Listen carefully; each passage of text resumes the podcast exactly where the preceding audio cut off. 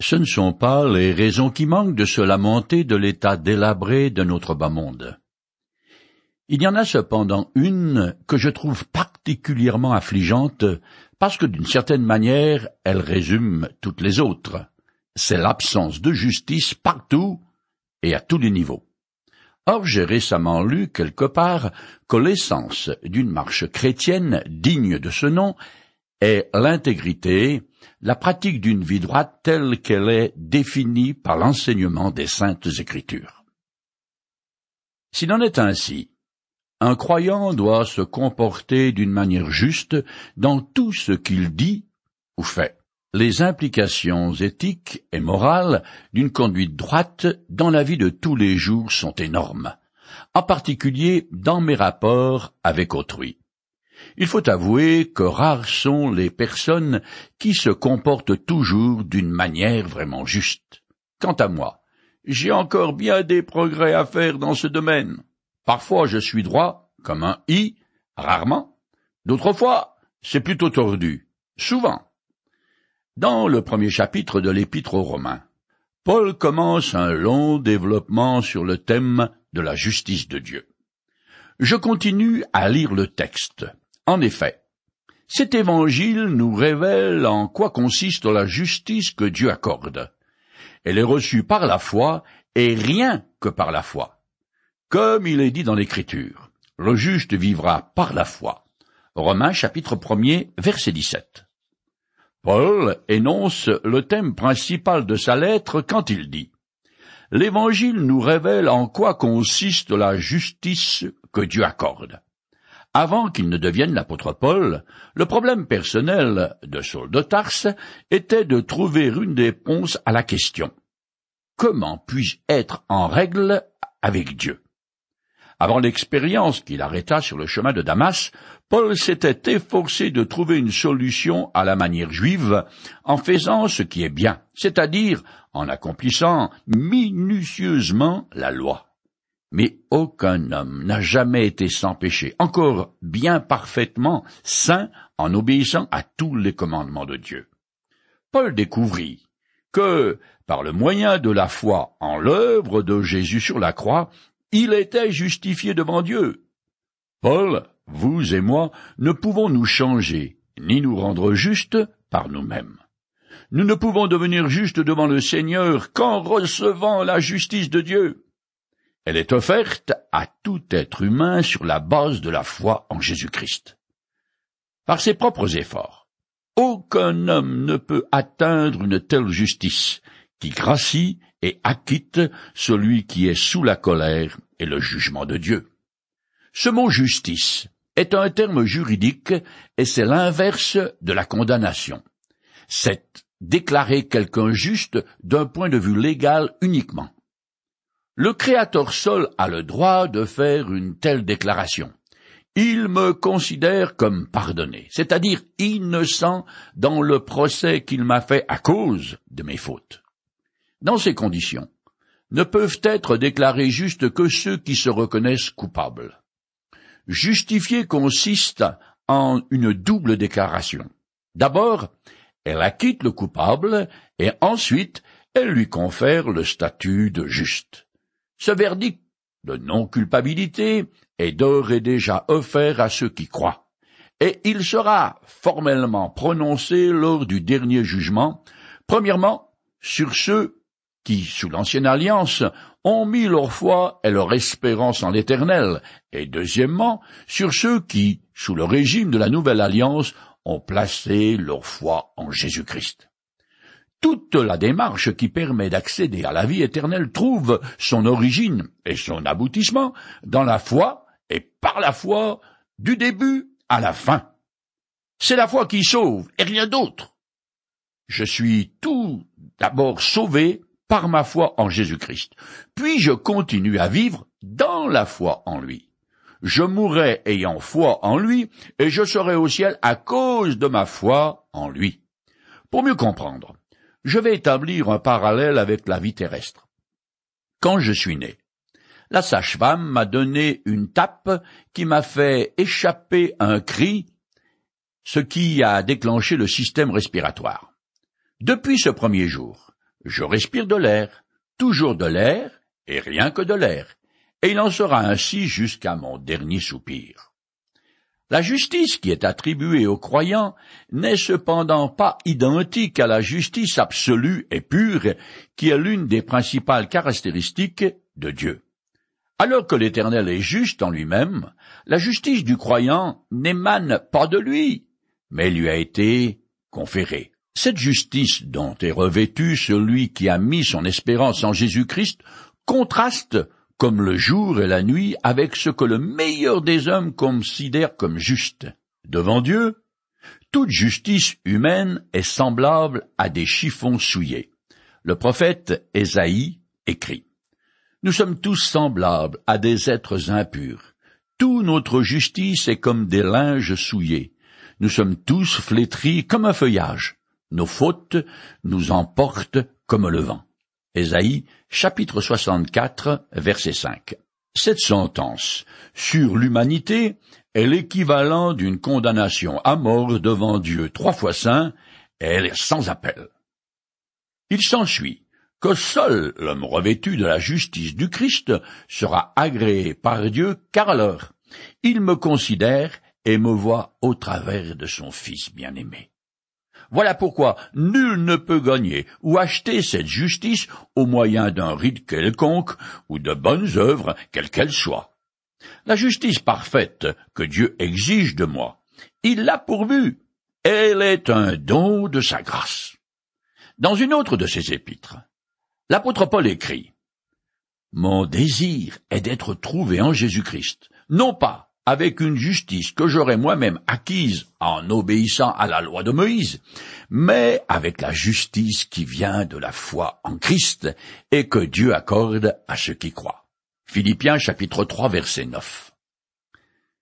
En notre unième siècle, où la tendance est de n'offenser personne en matière religieuse, il est de bon ton de dire qu'il est très bien de croire, d'avoir la foi, mais peu importe en quoi, ou en qui on croit. Il va sans dire que là n'est pas l'avis de l'apôtre Paul, ni d'aucun auteur des textes sacrés, et ni de Dieu, évidemment. L'objet de ma foi est extrêmement importante, encore plus que la foi en tant que telle. Devant les responsables du peuple d'Israël, l'apôtre Pierre a dit, Eh bien, sachez-le tous, et que tout le peuple d'Israël le sache. C'est au nom de Jésus-Christ de Nazareth que nous avons agi. De ce Jésus que vous avez crucifié et que Dieu a ressuscité des morts. Il est la pierre rejetée par les constructeurs, par vous, et qui est devenue la pierre principale à l'angle de l'édifice. C'est en lui seul que se trouve le salut. Dans le monde entier, Dieu n'a jamais donné le nom d'aucun autre homme par lequel nous devions être sauvés. Acte chapitre 4, les versets 10 à 12. C'est la foi en Jésus seul qui sauve, parce que c'est lui qui a porté le châtiment de mes fautes et des vôtres, si vous avez mis votre confiance en lui. Plus loin, Paul va expliquer comment cette foi sauve. En effet, bien que Dieu aime ses créatures, il ne peut pas les accepter en sa présence à cause de sa sainteté. Il violerait son propre sens de la justice. Il ne va pas donc ouvrir la porte de derrière du paradis et laisser entrer des coupables discrètement à la nuit tombante. Il fallait que le châtiment encouru par mes fautes tombe, ce qui a eu lieu à la croix. Voilà pourquoi, toutefois, en qui que ce soit d'autres que Jésus-Christ conduit au jugement et à la perdition. Jésus seul peut me revêtir de la justice dont j'ai besoin pour comparaître devant mon Créateur. Le mot justice est utilisé une centaine de fois dans le Nouveau Testament, dont vingt-huit fois dans l'Épître aux Romains, alors que le verbe justifier y apparaît quinze fois c'est dire l'importance que revêt ce concept dans la lettre aux Romains. Quand Paul écrit, comme il est dit dans l'Écriture, le juste vivra par la foi. Romains 1, verset 17. Il cite une parole du prophète Habacuc, chapitre 2, verset 4 de l'Ancien Testament. Cette déclaration solennelle est répétée deux fois dans le Nouveau Testament. Galates, chapitre 3, verset 11, et Hébreux, chapitre 10, verset 38. Donc, trois fois en tout. Mais dans chacune des trois citations, l'emphase est sur un mot différent. Ici, Paul souligne le mot juste. Il dit quelque chose comme celui qui est juste va le manifester par sa manière de vivre qui est par la foi en Jésus-Christ. Le concept de la justice par la foi n'est pas une nouvelle révélation, car même avant Habacuc, Abraham et David étaient conscients de ce principe, ce que Paul va montrer un peu plus loin. Chapitre 4. Dieu déclare juste devant lui celui qui a placé sa foi en Jésus-Christ et, il faut ajouter, en lui seul. Ce rajout est important parce que tous ceux qui dans le monde se disent chrétiens affirment croire en Jésus-Christ, mais la plupart d'entre eux se trompent eux-mêmes parce que Jésus n'est pas l'unique objet de leur foi. Ils leur ajoutent d'autres choses, des personnes, des objets, des rites, des œuvres, des prières, des incantations, peu importe quoi. Le concept de la foi en Jésus seul est très simple, mais difficile à accepter, car il supprime absolument tous les accomplissements et rites humains. Et ça, c'est un grand coup de massue porté à l'orgueil de l'homme. C'est grâce à Jésus-Christ et à lui seul que l'homme coupable devant Dieu a la possibilité de devenir juste. C'est donc avec cette petite phrase toute simple, le juste vivra par la foi, que Paul termine l'introduction de son épître aux Romains. Apôtre des non-juifs, il veut que tout son cœur annonce la bonne nouvelle dans la capitale de l'Empire, et il se sent ennobli par le fait que Dieu lui a confié cette tâche. Pour lui, en effet, L'Évangile est la manifestation de la puissance du Créateur pour sauver tous ceux qui se confient en Jésus. Qu'ils soient juifs ou païens. Ce salut par la foi est pour tous, et c'est le moyen par lequel Dieu se constitue un seul peuple par Jésus. Tel est le message que l'apôtre va commenter dans cette lettre pour amener les chrétiens de Rome à vivre conformément à leur appel d'être unis à Jésus-Christ et unis entre eux. À partir d'ici, Paul va commencer une grande dissertation et expliquer pourquoi le jugement divin repose sur tout être humain. Je continue avec le verset 18 du chapitre premier. Du haut du ciel, Dieu manifeste continuellement sa colère contre les hommes qui ne l'honorent pas et ne respectent pas sa volonté. Ils étouffent ainsi malhonnêtement la vérité. Romains chapitre 1 verset 18. Alors que la déclaration précédente, le juste vivra par la foi, est plutôt positive et donne la marche à suivre pour plaire à Dieu. Ce verset établit la culpabilité de l'homme. À peine l'apôtre a-t-il affirmé le moyen par lequel Dieu gracie et justifie le coupable, qu'il passe sans transition à une condamnation sévère et sans appel de toute la race humaine. Mais en réalité, Paul ne fait que poursuivre le raisonnement qu'il a commencé en donnant la raison pour laquelle vous et moi avons besoin d'être sauvés. C'est parce que nous sommes sous la colère de Dieu pour avoir réagi négativement à ce que nous connaissons naturellement de lui. Littéralement, le texte grec dit Le juste vivra par la foi, car la colère de Dieu est révélée du ciel. Il faut bien remarquer la transition établie par la particule car. La justice de Dieu qui s'obtient par la foi est indispensable car la colère de Dieu se révèle à cause de la déchéance morale de l'humanité. La colère divine est un thème important dans l'épître aux Romains. Il s'agit évidemment d'une colère sainte, exempte de tout ressentiment personnel et du trouble que produit la colère humaine. La colère de Dieu est un jugement porté sur le péché de l'homme, et le salut consiste à en être délivré. La mort du Christ sur la croix n'a pas rendu l'Éternel plus indulgent envers les fautes des hommes.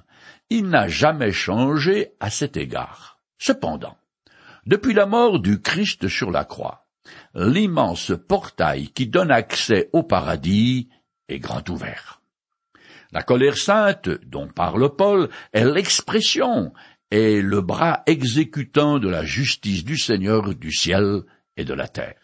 Cette colère s'oppose au salut et à la justice qui s'obtient par la foi en Jésus-Christ seul. Qui sont les hommes qui n'honorent pas Dieu, qui ne respectent pas sa volonté et qui étouffent la vérité? L'apôtre a plus particulièrement en vue le monde païen, car il va faire allusion à des pratiques idolâtres qui ne sont plus en vogue chez les Juifs depuis le retour de l'exode babylonien à la fin du sixième siècle avant Jésus-Christ. Cependant, et en second lieu, Paul a également à l'esprit les Israélites, car dans le passé, les prophètes de l'Ancien Testament les ont maintes fois accusés de bien des fautes qui seront évoquées, et notamment l'adoration de fausses divinités. Le Créateur est en colère parce que, bien qu'il se soit clairement manifesté aux hommes, ils l'ont rejeté. Dans son indignation, il conteste et s'oppose aux êtres humains car ils lui manquent de respect et sont coupables de toutes sortes d'actes vils contre lui. De naissance, tous les hommes possèdent une certaine connaissance innée de la réalité de Dieu. Mais à cause de leur rébellion, ils le tordent faussement et corrompent cette vérité qui est en eux. Comme ils refusent volontairement de se soumettre à leur Créateur, ils mettent un frein au projet bienveillant qu'il a pour eux. Cette attitude de rejet de la vérité est la première raison donnée par Paul pour expliquer la condamnation divine universelle. Il utilisera le même argument plus loin contre les Juifs. Je continue. En effet, ce, qu'on peut connaître de Dieu est évident pour eux. Dieu lui-même le leur ayant fait connaître car depuis la création du monde, les perfections invisibles de Dieu, sa puissance éternelle et sa divinité se voient dans ses œuvres quand on y réfléchit. Ils n'ont donc aucune excuse. Romains chapitre 1 les versets 19 et 20. Puisque Dieu est esprit, tous ses caractéristiques sont invisibles à mes yeux et ne peuvent être comprises par mon entendement qu'or lorsqu'elles sont reflétées dans ses œuvres, c'est-à-dire dans la création, ce qu'on appelle la nature. Celle-ci révèle la personne et la puissance du Dieu créateur. Bien qu'il se suffise à lui-même, il a un jour décidé de créer l'univers. C'est pourquoi sa divinité, la somme des caractéristiques qui font que l'Éternel est Dieu, transparaît au travers de tout ce qui nous entoure. Le même enseignement est donné dans des passages des psaumes de l'Ancien Testament. Je lis deux extraits. Quand je contemple le ciel, que tes doigts ont façonné, les étoiles et la lune, que tes mains ont disposé.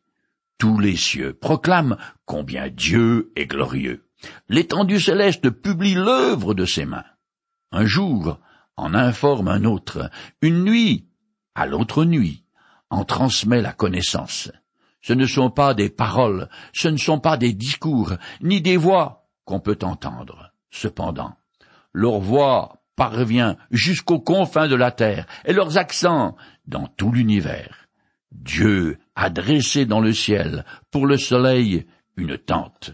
Psaume, chapitre 8, verset 4 chapitre 19, les versets 2 à 5. La présence de Dieu est non seulement visible au travers de sa création, mais aussi dans la manifestation de sa bonté.